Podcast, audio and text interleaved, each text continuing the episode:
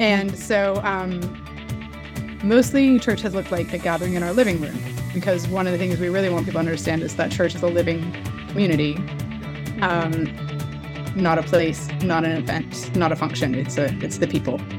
Um, but even saying that, uh, most of the time I, I say so. I always introduce myself as a pastor. I'm the pastor of a church. People say, "Where is your church?" That's the 1st uh-huh. question. Like, which street is it on? Mm-hmm. Right? And I say, I say, well, it's in my living room. And the amount of times that people just like blank, like they have no concept, they don't even know what to ask next, and then they change the subject. Um, so I'm still working on like how do I say this in a way that we can keep talking because the disconnect is so big um, between the sort of institution and cultural landmark versus the living body of Christ.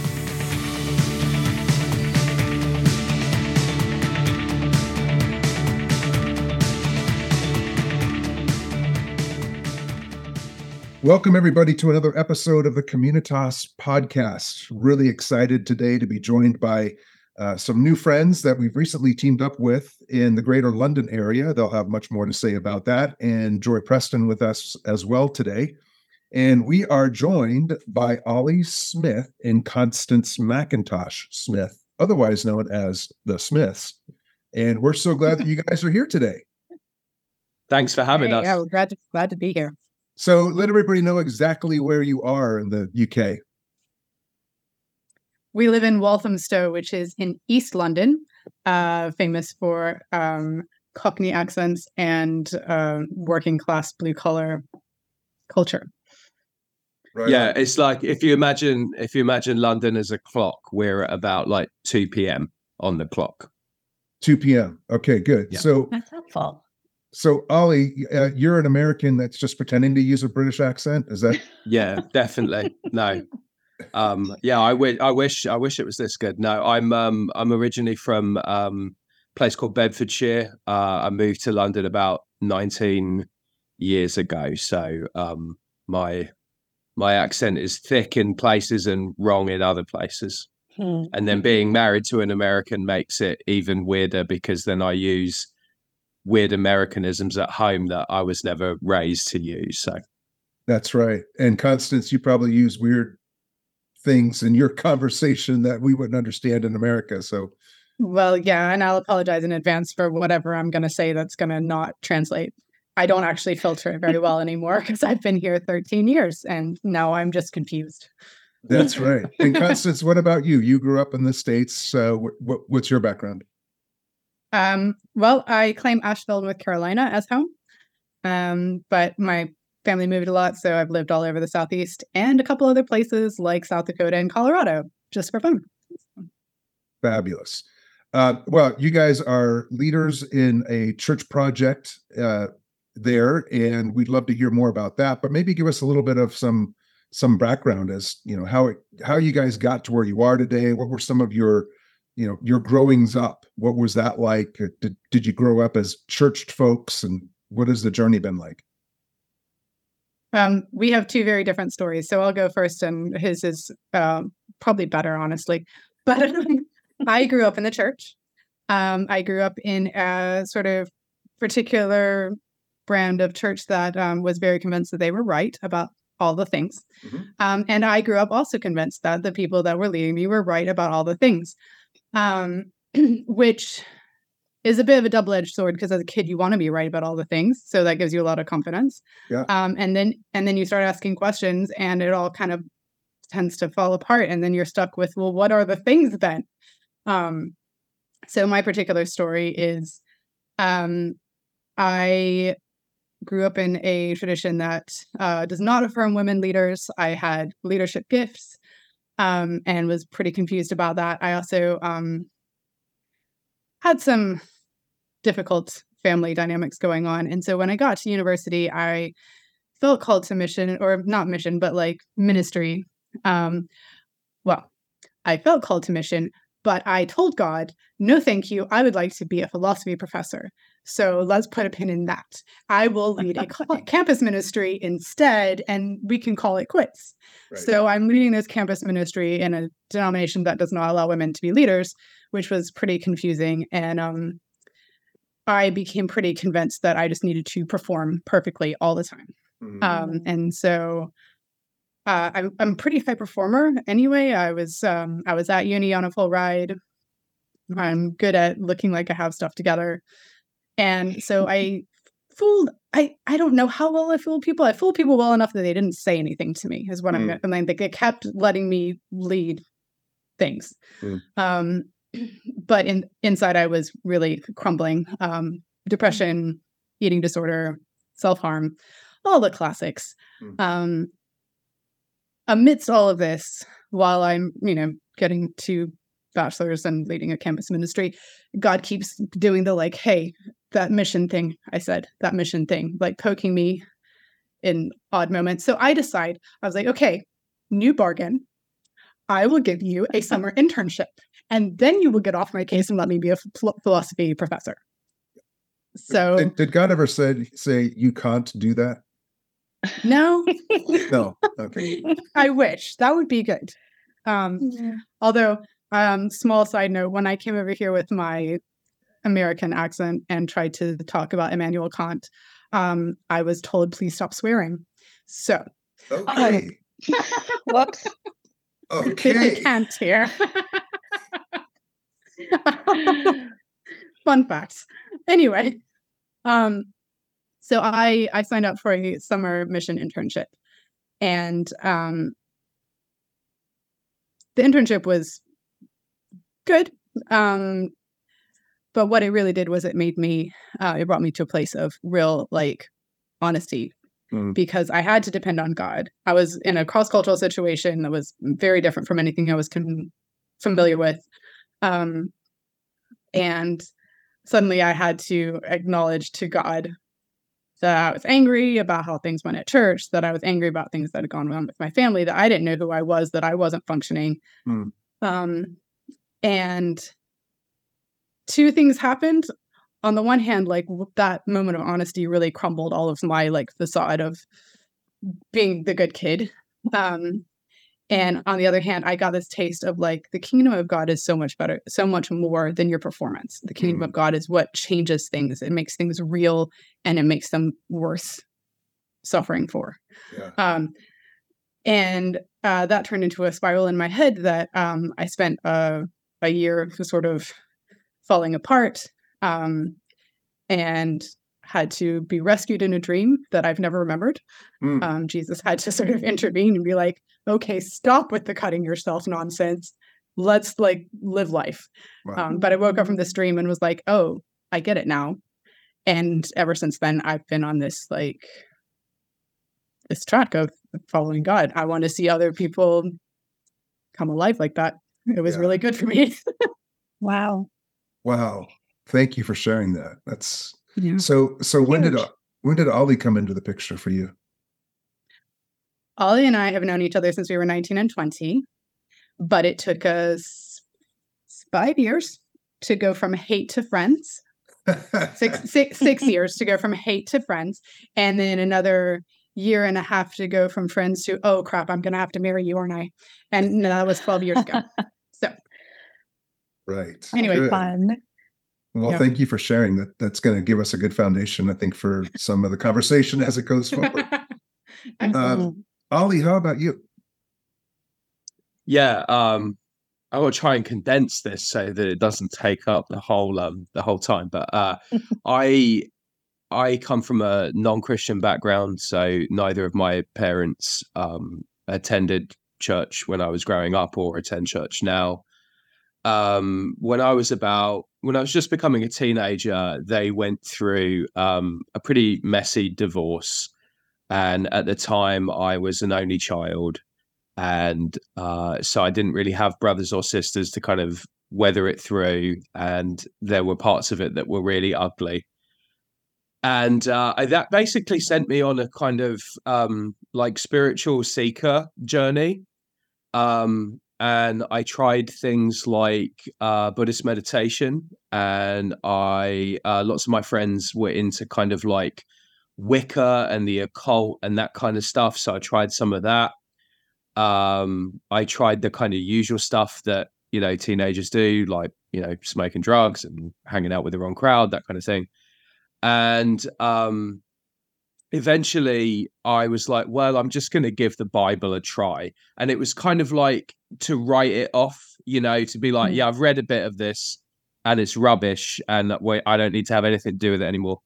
Um, and I was reading through the Gospel of Matthew, and probably not long after the Sermon on the Mount, I just had this overwhelming sense that Jesus was still somehow in the world today. Mm these things still somehow mattered. And I found myself, I didn't even really realize that I was praying at the time, but I, in the evenings, I would just be like, just before bed, I would be like, you know, Jesus, if you're there, just, you know, help me out tomorrow or like help me to do this stuff that I need to do. Uh, just very simply. And um, when I got to the end of reading the gospel, I didn't know really what to do next. So I started to read what I thought were the small books at the back, like Timothy, Titus, yeah. like all the all the letters. And um, I didn't understand any of them at all, but I kept encountering this word church, and I was like, well, I know what one of those is, mm. but I don't, you know, I don't know what that has to do with anything but I better go to one and find out if they know anything about this stuff. um, so basically, I started going to a tiny little Baptist church um, in a neighboring village, and there was about 40 people um, there, all over the age of 40. Mm-hmm. And me, 15 years old, um, not having a clue what was going on. What were you wearing? Um, oh yeah, I was wearing lots of like day glow color stuff because I was like, you're supposed to wear your best stuff for church, yeah. and I definitely misread that there. Um, but any anyway, uh, they really um, were some of the kindest, most genuine, mm. most authentic people that I had ever met. Mm-hmm. Um, they very quickly became the kind of family that I had lost and they basically helped me to understand my experiences that I had been going through. Um, so when I was 16, I was baptized, and I had this moment where, when they plunged me under the water, uh, it was as if time stopped, and I was just in this kind of um, like all around me was light, and I felt felt this uh, presence of love and compassion like nothing I'd ever felt before. Mm. Um, I had really struggled to get my friends from school to come and attend my baptism because I'd been asked to like invite people I knew to to come and witness what was happening. Uh, and they were all dead scared to come anywhere near a church. They were just terrified of even stepping into a church building for anything. Mm-hmm. And I think that is where my journey uh, towards uh, mission and the missional lifestyle came from was trying to work out why this thing had happened to me, which was incredibly life changing, and why I was struggling so much with my friends who were so much like me um, to bring them along into the same kind of worshiping community I had. Mm. Uh, and my a few years later, basically, my church said, we don't really have enough for you to do here. We think you should move to London and try to do um try to do God's work there. So I mm. moved here when I was 19 um and have worked in three different church plants um since that time. Uh so that's been that's been my missional journey. Well, I've tried to get out of it a number of times. I've tried to tell God yeah. like I'm done um, but he never sort of really lets me go. So doesn't accept the resignation. Doesn't accept my resignation. there you go. And uh, education wise too, you pursued education and theology, and explain that a little bit. I did. Um, so I I have dyslexia, um, and uh, I left school when I was sixteen with probably the most mediocre set of uh, qualifications you can have. Uh, and I really did for many, many years believe myself to be really stupid Mm. um, and just not not academically clever or gifted at all. Um, I think Constance sort of when we got married, she just sort of noticed the number of books that I read on my own. Um, and she would keep prodding me and saying, you know, you really should sort of go back to school and do something. And I was like, I don't want to go back to school. It was awful. Um, so I didn't go back to I didn't go back into education until I was 31. Hmm. Um, and then I yeah I studied I studied theology and mission.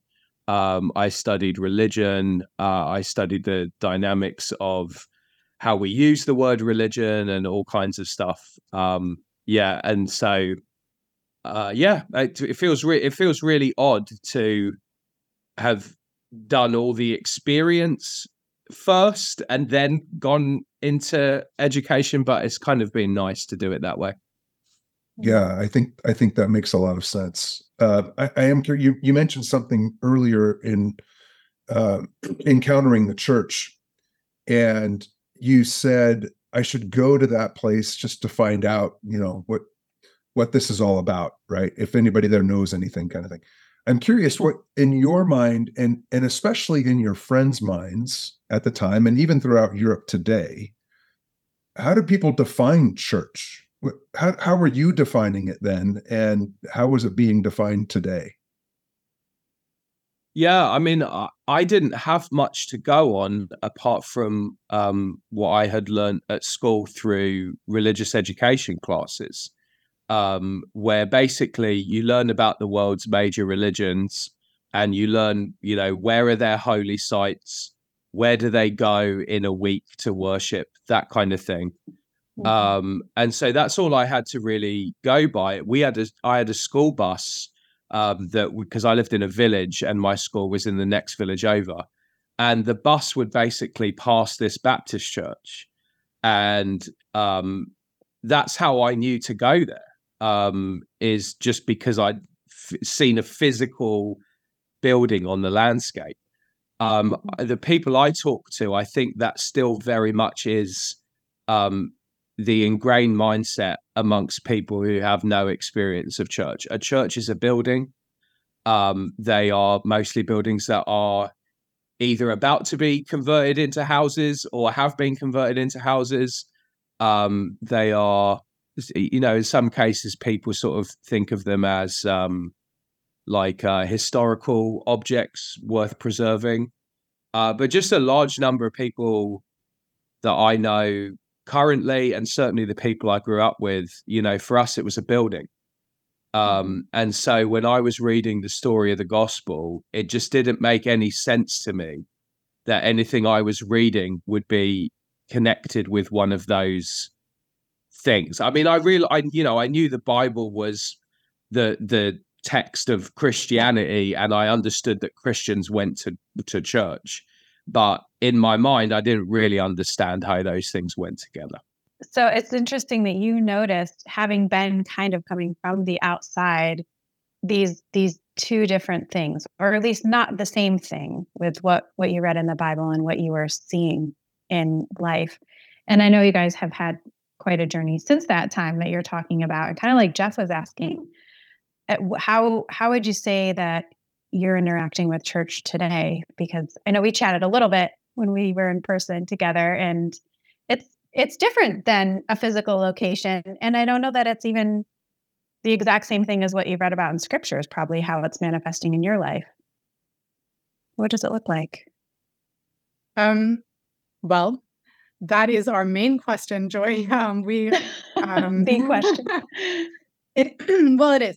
So, um, for more context, so we're we're in this neighborhood in East London, um, and East London being impoverished means that there aren't a lot of big fancy buildings. Um, especially our neighborhood, there's one small chapel that was ever built as a church building, and um, like in all of history, and it's still operating. Um, but like, there's just not like um,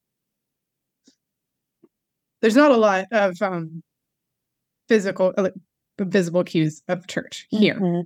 um, which is both a good and a bad thing because on the one hand you don't have to be like no i when i say church i don't specifically mean that building um, but um, our big question is like we live in a very diverse neighborhood we live in a neighborhood where people are coming from at least 30 different countries in the just the streets around us um, we live in a very skeptical neighborhood that's not interested in organized religion and we live in a neighborhood that's very like torn by gentrification. Um, and mm. here, um, one of the histories of the church is that um, a big church with a steeple is for rich people, mm-hmm. and mm-hmm. a small chapel is for poor people. And people, and right now, in the midst of all this sort of social flux, neither one really appeals. Um, mm-hmm. and so when we say church, um, we're trying to figure out what that should look like for people mm-hmm. that live in this neighborhood who are coming from countries where your religion is prescribed or countries where religion is viewed with deep suspicion as like the cause of all evil in the world mm-hmm. which is this country um, and mm-hmm. so um, mostly church has looked like a gathering in our living room because one of the things we really want people to understand is that church is a living community yeah. Mm-hmm. um, not a place, not an event, not a function. It's a it's the people. Um, but even saying that, uh, most of the time I, I say so. I always introduce myself as a pastor. I'm the pastor of a church. People say, "Where is your church?" That's the 1st uh-huh. question. Like, which street is it on? Mm-hmm. Right? And I say, I say, well, it's in my living room. And the amount of times that people just like blank, like they have mm-hmm. no concept, they don't even know what to ask next, and then they change the subject. Um, so I'm still working on like, how do I say this in a way that we can keep talking because it, the disconnect is so big yeah. um, between the sort of institution and cultural landmark versus the living body mm. of Christ.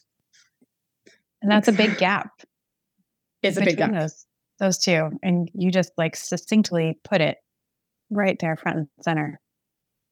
Oli, I'm curious how, how much of that translates. Another thing you mentioned was you invited your mates. Uh, sorry, I'm trying to sound like a Brit. Um, you invited your Australia. Australia. Okay. No, no, that's that's here too.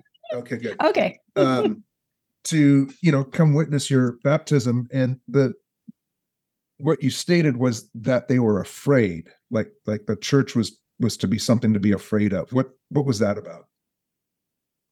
Yeah, um, so I, I think obviously, like you know, you have to be pretty blind to realize that when it's sort of not in an age of deconstruction. We we are very much in an age of deconstruction, and I think that um, when you so when you talk to people who are Christian and who have grown up in the church, um, what they often want to deconstruct is like the um, the, the, way in which the gospel has been presented to them. So they want to do things mm. with a mm. new kind of language or a new kind of way of being, and so on and so forth. And so you're you're sort of you're sort of doing deconstructive work of how people have built their faith. I think that honestly, when you talk, when you're in a post-Christian environment and you really you really are talking to people who, you know, have never been to church, um, you know, have uh, and perhaps whose parents and grandparents have maybe not been to church. What you're doing is you're not doing exactly the same deconstructive work that you would do with with uh, with Christians. You're doing this deconstructive work of essentially deconstructing stereotypes. Mm-hmm. um, and deconstructing, you know, the media's portrayal of church yeah. Um, so I mean, I think you know, in Britain, um, there's there's definitely this kind of picture of, you know, either Christians, especially Christian leadership, is either a bit kind of like wet and washy on the one hand, um, or we are all very arrogant, self-righteous sex predators. Yeah. And I think that what like what people are looking for is to what what non-christians are looking for is like tell me that that's not the case mm-hmm. um because mm-hmm. you know like i know you you're my neighbor so demonstrate to me that that that isn't the case and it's a different kind of deconstructive work so there is a lot of fear uh, and there is a lot of suspicion to get past. Um, and then there's just a lot of like, why are you not just like a vestige of a previous age that is now passing away? Mm. Um, and so, you know, in, in, other words, like, what do you have to offer um, modern life? What do you have to offer my life? Um, and so I think that's those are really the challenges when we talk to non-Christian people. It overlaps a bit with the deconstructive work we would do with Christians, but it's not the same thing. And I think that's really important to to keep in mind when you when you're church planting in a in a post Christian environment. Yeah. Mm. Wow, so many things to kind of clue off from all of that. Um, I want to come back to the the question, you know, what do we have to offer? Um, but I want to preface that a little bit by by saying, you know, we live in this liminal space right now where I believe people are deeply seeking the spiritual and they're deeply seeking authentic community. And they're not yeah. finding that in in what they have termed the church. And so they throw the baby out with the bathwater in a sense. Um, at the same time, though, in that liminal space, you know, what do we have to author offer? I mean, if I were to be a 60 year old evangelical, um, that is not me, by the way. I'm just a 60 year old post evangelical. Let's put it that way. Um, cool. One would say, well, we have to offer the truth. We have to offer capital T truth, and that's what you're seeking. Now, that might be a, a real pat answer, but how do we live in that space of? You, you mentioned um, almost, I think you used the words rewriting the gospel or reinterpreting the gospel, and and at what point do we adapt to culture, which is what we do as missionaries? We adapt, right? We embed in a culture to speak to that culture, to serve that culture. And so that would be orthopraxy. And the other side would be orthodoxy. And somewhere in the middle is dogma. And I think it's dogma that people are fed up with. But how do we walk that fine line um, between orthodoxy and orthopraxy? I think um, Oh, sorry. Did you want to you go first? I'm still thinking. Sorry. Um, I think it's important that we're, we're coming off the hangover of talking about truth as a set of ideas. Um, whereas I think, you know, Jesus very much is like, I am the truth. Um, and I think that's why when when Pilate says, you know, what is truth, and Jesus doesn't give him an answer, it's such a tragic moment because truth is staring him in the face. Mm. Truth personified is right there, and I, I, Jesus can't sort of say any more than be there. Yeah. I, mm. I think, I think that what people when when we when we say that people really want authentic community, I think that boils down to people don't want to be abandoned. Yeah. Um, they want to know that love, unconditional love, is there for them and I think that I think that that is the expression of the truth. So I think to to bring the truth to people, and I'm not talking about like oh, there's you know, there's never a time to discuss ideas. There's never a time to talk about theology. There's never a time to preach, etc., etc. But I think that fundamentally, what people are looking for is loving presence. Yeah. Um, and I think in our neighborhood in particular, it's a transient neighborhood. People come and go do gooders come and start projects to help people for a couple of years and then leave. And what people really want and respond to, and what I see people responding to here is they just want you to be around. They want you to live what you think. And they want you to show love and compassion. And when things get hard, when they start to suffer, um, that you don't just sort of up and leave or mm. sort of go no contact or withdraw or say this is too difficult. I think that I think we have I think we have not done a good job of bearing each other's burdens and bearing the pain of the world. And so I think that we need to move to mission is mission is primarily about sharing the divine, loving presence of Jesus. And that is the truth. It's Yeah. just, it's not an idea, it's not a concept. Um, it's a real, tangible thing. I think that's what people are really hungry for. Well, it's tangible, yeah, tangible, intangible, isn't it? Yeah. Semi tangible. No, I think yeah. Um yeah, I think I think I probably would phrase it differently. Geoff. I will probably wouldn't say that we're doing any rewriting of the gospel or um I think the thing is that instead of the gospel, the church has a long history of offering people fixes. Yeah. Oh, here's your problem. Well, I in my bag of dogma tricks, I can I've got this for you and it will fix your problem. Oh, I like the dogma tricks. That's good. Yes. um and um we like are instead of like wading into the mess of like oh crud i don't know how to handle your family situation. There are a lot of really complicated things going on here and i'm not sure what the clean answer is. Um we've wanted to you know pull something out of our bag of dogma tricks and hand people fixes and and that's a you know i've learned compassion for that because it turns out as i hang out with my activist friends in east london who have nothing to do with the church that's just a human impulse. Yeah. we always want to fix something that we see as broken like and and that would make us feel better because that means that broken things get fixed and the world is not so scary and we have a handle on what's going on around us. Mm. um and so like you know hu- christians are human and we love that sense of like i can fix it here's my band-aid um but when you read the gospels and this is why i say we're not actually rewriting anything or repackaging even we're just offering what does jesus do? He never has a quick fix. I mean sometimes he has a like he can heal like sometimes there's a radical intervention of healing but um you know i love um i think it was shane claiborne points out that if you trace through the gospels all the blind people that jesus encounters he never heals them the same twice Mhm. is a different healing every time. And that that sense of like i i just i see you in your mess. I see you in your pain and i want to be with you. I do want it to get better but mostly i just want you. Mm.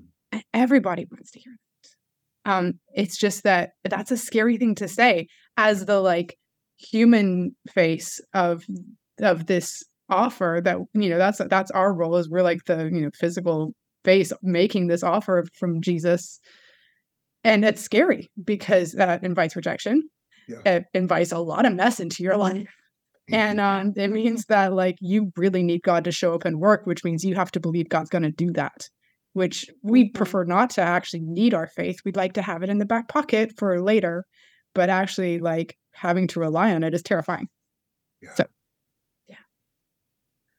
Thank you for Not that. honesty. easy. Yeah. That's a not not neat answer. well i think that's good though i think not needing Mhm. answers is most of the time when i get to have a conversation with people about jesus or about faith is because i didn't have a neat answer I had like I had like 10% of like, here's a starting place. Want to go further? Um Mhm. so yeah. I think that's I think the deconstruction and the general liminal lim- liminality and the sense of Mhm. like we don't know what we're doing that is sort of washing over the church right now is God's grace to us to remind us of the welcome to reality. Mhm. Well said. Yeah, very Yeah. well said. So much of what you're saying is just about staying, not not running away when it gets hard and messy or confusing or uncomfortable. It's just this stayingness, this loving presence and staying presence. Yeah. Well, we're all terrified that we're not worth loving, you know? We're all terrified that no one will stick by us when it gets really bad. Mhm. Mhm. Yeah, that's good. And, and you've experienced that. You both have hands-on experience in your introduction to, you know, divorce in the family or uh, being radically shaken by the faith of your youth and what what that looks like now. I mean, those are Mhm. those are ground shaking kinds of events. Um, so you know, we get that having experienced things like that. We get that and, and can bring that into our mission and into our ministry which is so critically important. I we, talked about this a little bit before we started recording, but um, I had a conversation a couple of days ago with Alan Hirsch, and uh, he mentions a, a, number of things that help us to become movemental and what the uh, boosters are for that movement and what the blockers are for that movement. But one of the things he says is liminality and communitas. And I, of course, was you know brought to attention of communitas because that's the name of our organization. And he said, you know, a lot of people just assume that means community or relationship with each other, and it's kind of, you know, rose-colored glasses. And he said, but the roots of that word um, historically are actually long-term relationships that are established through hardship or mm-hmm. trial um, and mm-hmm. that's kind of what you're explaining here right and when you have a community of people that have their interpretation may be that they've been viewed as a project to come work with and then you know fix it and go yep that that people are willing to say no we we are we are here in the hardship we're not mm-hmm. here to try and solve the hardship um, that's profound so thank you for doing that where you guys are blame jesus yeah. Well, no, I think that's um so yeah, sorry, that reminds me of this story. I feel like that we have that I have this story that really encapsulates that. So we have this friend. I'm gonna call him Mike. That's not his name. Um Mike had um he grew up in sort of a some sort of church context and it's clear that that was not a good thing but he won't really talk about why hmm. um so he's he's in a small percentage anyway because he did go to church as a kid but um we always, you know, we're very upfront about what we do. And um, Mike's wife and I get along really well. We made friends at the park. We have little boys the same age. But Mike was very standoffish for many years. And we were a part of this sort of group of families that sort of formed around having little boys the same age. And we buy pizza and eat it in the garden. And that became like a, a real community that we are part of. Mm. No one there except us knows Jesus. And that's, we're fine because that's where God has put us. Um, we would love for it to change, but um, but Mike was very standoffish, and um, it was clear that we made him a little uncomfortable. Um, so during lockdown, so at this point we've been friends for about five years. During lockdown, two things happened. Um, so the only way that you could socialize here was um, through taking walks, and there's a big wetlands area near us, so people walk there. And um, if you wanted to go for a walk with someone who was not from your household and and have a cup of coffee that was very dangerous because some ladies did that and got arrested for having a picnic um, and so friends who were like i just want to like i just want to like a latte um, i would say okay look i have a dog collar um, like a you know clerical shirt which means that i'm clearly marked as an essential worker and the police will not mess with me. I will buy you a mm. coffee and take you for a walk wearing my dog collar and that is like that will be my you know service that i can offer you. So i'm doing this with one of the members of this group of friends and we happen to bump into mike and his wife and he looks at me and he's known me for five years now and he sees me in that like clerical shirt and he just falls off the path laughing uh. i don't I, to this day i'm not entirely sure what the joke was but i just kind of laughed with him like okay yeah, we're and then two weeks later we're in um we're going for another walk in the wetlands and his little boy is there and his little boy runs up to me he's like so my dad and i we don't like jesus so we call him jesus and i said that's hilarious did you know that in america there's these um crackers called cheetos and if you say that fast enough it sounds like you're saying jesus and he's like ah, and runs off and after the next time i saw mike he's like hey look at this picture of this cool way this a friend of mine has found to do church during the pandemic and he will talk to us now. But you just keep showing up. Yeah. I yeah. still don't know why that, those two things were like the turning point. I don't know what questions got answered, but now he comes to us. Wow. So wild. Yeah. You just never know. No, you don't. Cheetos. Great. Yep. well, it says so much about just I mean, it's so simple. I don't know why we've tended to make things so hard, but just showing up, just being there and and being authentically ourselves, right? Instead of some pretense full of platitudes. So yes. That's wow. important. Which so, I do feel like you guys model particularly well. And that is a real bright spot. I appreciate that about you. Yeah. Thank you. Thank you. That's very nice. Mhm. Yeah, likewise. Likewise. So um we've been answering this question, but we've been doing it in a roundabout way. The question is what do we as the post-Christian, postmodern quote unquote church, what do we have to offer? I think the most important thing that we have to offer is is listening ears. And I think um I think a moment ago you said like I don't know why we make it so so complicated.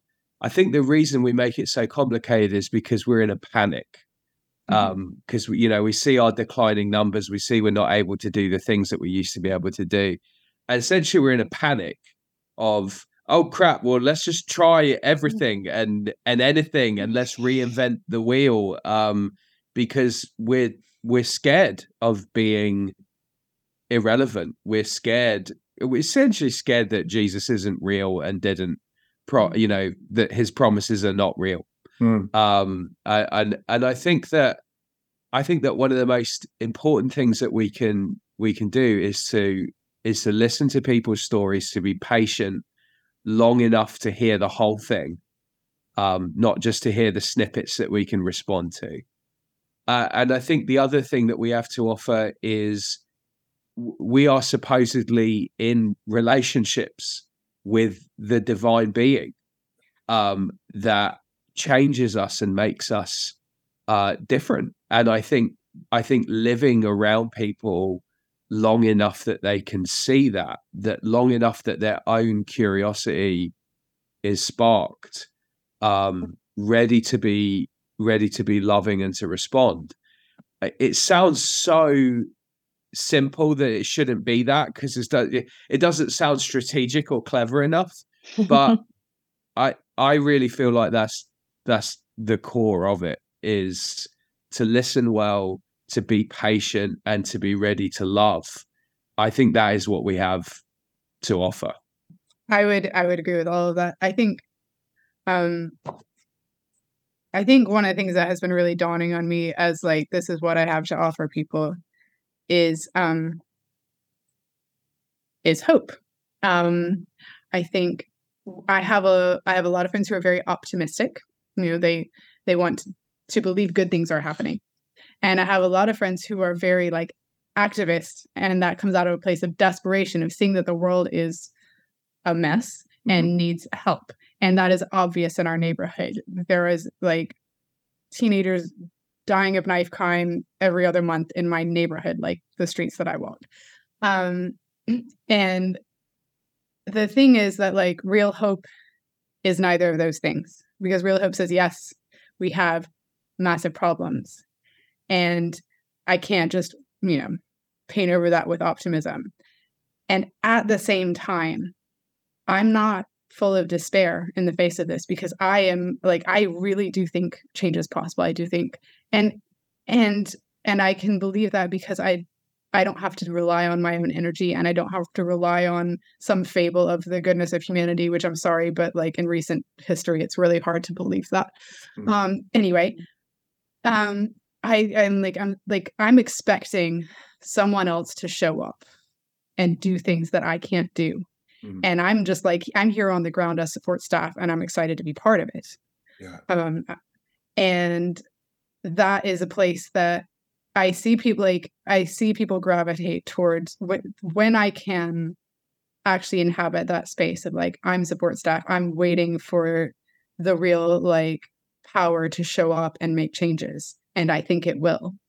Um I see people gravitate towards that Mm. because everyone wants to believe that. Everyone wants that hope, but nobody has like most people don't have a story that allows it. Mm. They either need to have a s- they either have a story where we just have to believe that people are really better than we they look like they're being right now, or uh, they have a story where like everything's a mess and we have to fix it ourselves by just like grunt effort. Um, and and neither of those is sustainable. Neither of those leads to a life that is joyful or you know what people are looking for. Yeah, tell us tell us a little bit about what you're currently engaged in in the neighborhood and you know, maybe what you we talk about hope, and that's fantastic. I'm completely with you, Constance, on that. Um, and yet, the work that you're engaged in is also really hard. So, yes, uh, yeah, that's part of the hope, right? Uh, yeah. So, what would you say to to people who are maybe thinking about doing the kind of work that you're doing? Um, mm. and and what should be some of the things that they absolutely, you know, avoid because maybe you didn't and you learned from it. All right, I'll go first, but I'm sure you have a lot of answers for this one too. Um, so, broad strokes, some of the work that we're doing. Um, most of the work that I do is just hanging out with people in various contexts and coming up with excuses to hang out with people. So this morning I went and did a very brutal weights workout with someone, and I'm regretting that now because right. I've been, but it was a way to hang out with someone. Um, so a lot of it is like um, pretty random. But the things that we do in the community that are like visible are we run a community we run a community garden at the back of um, a community center on a local council estate, which is subsidized housing.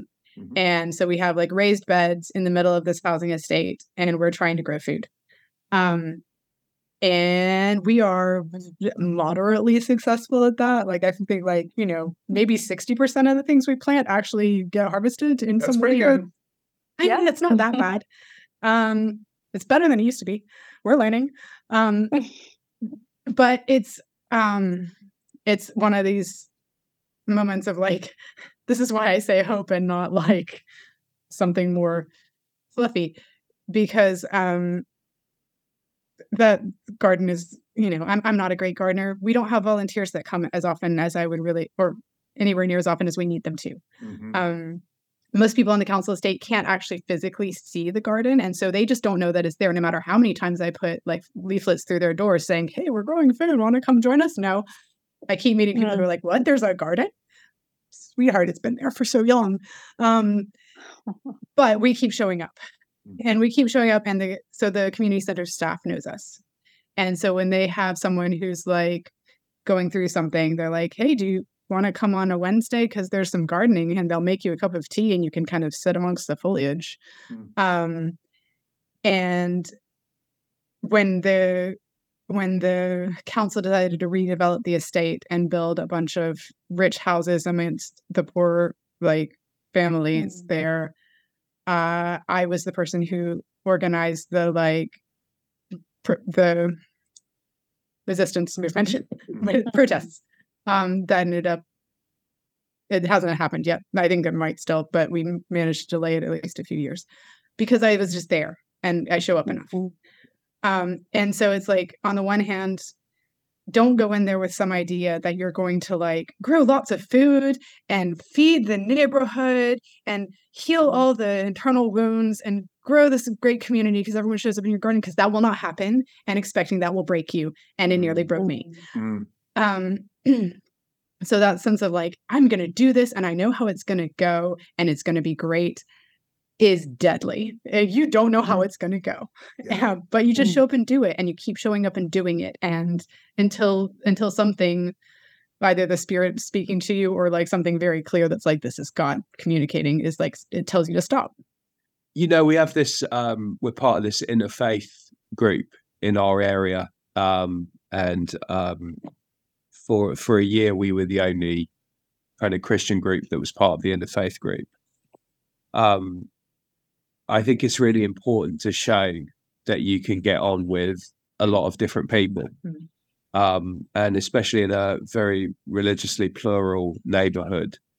Um, I think peacemaking is is really important part of our of our work. Um, yeah, I mean, similarly, I would say to people like plan less and strategize less, um, and be available more. Hmm. And I think like, oh, I'm gonna I'm gonna sound all old school here. The whole like count the cost, but I think that this work drains you very quickly to death if you are doing it for some reason other than you have some genuine love in your heart for for God, for yourself, and for others. Um, and I think if you if you do it because you want to save the world or subconsciously pay Jesus back for what he's done in your life or prove that you can do this thing in post Christendom that everybody else can't figure out how to do, you, you know, it kills you. Um, and I think all the times where I have shown up with a bright idea already in my hands, that is when it has uh that's when it's gone to crap. Mm. Uh the times where I have genuinely not had any clue what I'm doing at all and have and have just quietly prayed under my breath, Jesus, I'm really, really gonna need you to show up right now because I have no idea what's going on. Um, those have been um the most quote unquote successful uh times. And Mm. so I think, you know, I would say to anybody who's sort of considering this life, it is it is for anybody. You don't have to be Mm. like some superhuman or some super Christian to be able to do it. Um, at the same time, you really have had to have done business in your heart with Am I doing this as a response to love and out of love? Or am I doing this because I want to be cool or a big shot or something? Because it's just it's just not a glamorous lifestyle. It's not a career Right. um you know it's not instagrammable uh and uh yeah don't even try Yeah. Well, and alongside that, like we all have mixed motives. Let's be real honest. Like we all come in with the Sure. like, I love Jesus, and also I would like to, you know, save some people myself because I think I could help him out in that way. Um, I I think the the main thing is that like the parts that are not the love of Jesus will get broken. yeah. If that's what you're leaning on, then you get stabbed like with a broken stick. Like it, you will bleed. Um, and so um, you can't prevent that. It's gonna Yeah. happen. But you, um, when it does, do you have this choice. Like, you know, am I mortally wounded and must now quit the field? Mhm. um, because actually all I had when I came out here was this desire to fix everything. Um, or like, am I potentially mortally wounded, but Jesus is with me and is my life comes from him actually. Mm. And this is a chance for me to let go of something that I didn't need to be holding in the first place. And it's gonna hurt a lot, but I trust that God is making me into his image and God is working through me in this place in the midst of that. Such helpful advice. It's You guys- inspirational. I mean, it it, is. sounds horrible, but that but you're absolutely right. And and if we get disillusioned by that, then then we miss Yeah. out on all all that's coming. And so I really appreciate you sharing that. Yeah. The wisdom you're displaying here is just so inspiring. so Mhm. um You're gonna and, give me a and big the head. fortitude, you know, the fortitude. It's- it's- It's okay. You're going to get mortally wounded if you have a big head, and then you'll Exactly. heal Don't and move on. no, I mean, you know, I've been, we've both been in at least some formal ministry role since we were 19. And um, the, there's some real upsides and real downsides to growing up in ministry. Um, one of the downsides is that people are even more idiots at that age than they are later. Mhm. Um, so you get to see a lot of idiocy in yourself and in the people around you. Um, and you get to make a lot of mistakes and you get to face that choice of like, is this the end for me? A lot. Mhm. Um, but the upside is that then that becomes who you are pretty quickly because Yeah. if you survive two or three rounds of that, like then you know the next time it comes around, like this is gonna hurt like hell. And at the other side of it, it will be worth it. That's really good. You guys are answering all of my questions before I even have a chance to ask them. Um, I mean, the no. question, what, one of the things you really just answered is what are some of the greatest challenges for next generation leaders? Um, Mm. but I think you just beautifully answered that. Um, Yeah. So, so Yeah. thank I think I think the upcoming generation has a particular challenge that I didn't have. Hmm. So, and I would like to mention. Um, so I'm uh, exennial. So like I'm a, I was on the cusp of Gen X and and the early millennials. Yeah. the elder millennial. Um, and what that means is that I like grew up eh, ideologically philosophically in a world that was shaped by postmodernism and postmodernism is very open-ended and very into like there are no clean answers and you know keep asking the questions and truth is you know multifaceted what i'm seeing with gen z and the younger millennials is that um, truth is much more crystallized and is much more black and white hmm. and um, i think that's a real challenge because you're going to get that stamped out of you if you're in ministry. Your your right answer will be shattered in front of your face and you're going to have to find jesus on the other side of it if you're going to survive. And um you know i don't think any culture prepares you to follow jesus because they're all fallen but i think that the particular challenges of ministry are hard.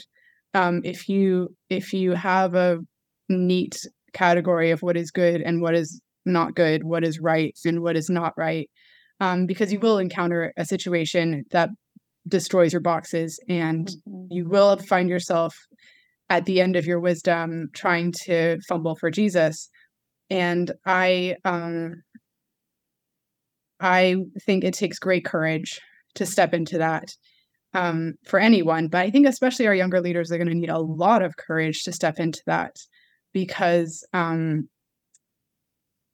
you know I watch how cancel culture has I know that's a buzzword, but like I watch how social media culture has sort of simplified everything down to small bites. Mm-hmm. And small bites are either good or bad. And there's no room for nuance and there's no room for gray area and there's no room for the yes, but um, that is real life. And it, and I think that um, having the courage to step into people's real life of yes, but and say, no, I see you. Jesus sees you. I don't have a clean answer come with me to explore the multifaceted human truth of Jesus. Hmm. Meet this person, and it won't have a neat tagline. Um, you know, I think that does take a lot of courage, and I I pray that you know I trust that God is raising up some really courageous young people, and I'm really looking forward to meeting those very courageous young people that will be stepping into that. I think that's going to be a real, real challenge. Yeah. Mm-hmm. Oli, I'm curious because I, I, I love the conversations that we have. Uh, what are you What are you reading right now? What are you dwelling on? What am I reading right now? Um, I just read a lovely book on kindness. Hmm. Um, I can't remember who it's by, um, but I, I, uh, it was not somebody I had come across before, and um, really they were talking about how um, modern Western culture has sort of fallen out of vogue with kindness. Kindness is something that you do for your children. Mm. Um, and then otherwise it's sort of seen as a bit weak um, in in other situations. And the person was really calling for us to practice kindness with people. Mm. Uh, and I was just trying to let some of that sink really deep into the work that we do um, and about how I can be, how I can just be kinder um, to the people that I encounter. I, I think when I'm on, like, when I go on the tube here, you just, you know, it doesn't matter whether people are going to work or coming back from work. No one has a happy face. Mm. Everyone looks tired, anxious, fed up. Mm. Um, and I was just, you know, I've been reading this book and I've just been wondering about how to how to practice kindness um, with with people who are anxious and tired and fed up and life's not going anywhere for them. So that's that's what I've been reading right now. Mm. So I gotta share I was just talking with a psychologist a couple days ago, and he said one of the, the biggest psychologists in the world, which I don't recall the name, and that's unfortunate, has put out some information based on research that it's almost an impossible thing, but that depression could be solved if everyone practiced three random acts of kindness a day. He said the euphoria that you feel when you are kind will lift you chemically in your brain out of depression. So it goes right along with what you were just saying. If we could all I'll believe really it. step into that it. kindness. Yeah, yeah, yeah. Huge. Yeah. Well, we can always put the name of the book in the show notes. You can send that to me after so we can share Yeah, that with I'll look it up. All right. So, guys, um, thank you so much for the time you've taken here. I feel like we've barely scratched the surface on so many things. So, we may invite you back for a round two uh, at some point. But if people Awesome. want to learn more about you guys or or what you're up to, are there places we can send them or point them to? Are you open to having people drop you an email with a question about what you're up to? Absolutely. Yeah, definitely. Okay. Yeah. Okay. Well, we will provide all of that information in the show notes. So those of you listening who want to make a contact with Constance or Oli uh, or both, you can certainly look that up and and do that there.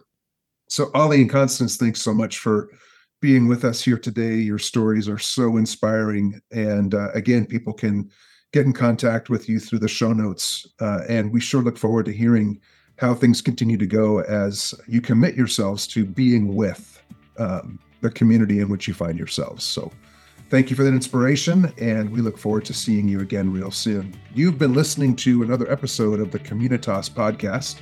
We are available on all the major podcast platforms. If you've liked this episode, we encourage you to pass it on to a friend, leave us a rating, and also if you'd like to receive a notification each time a new podcast drops, you can subscribe, and that will be right there for you in your text chain or your email box.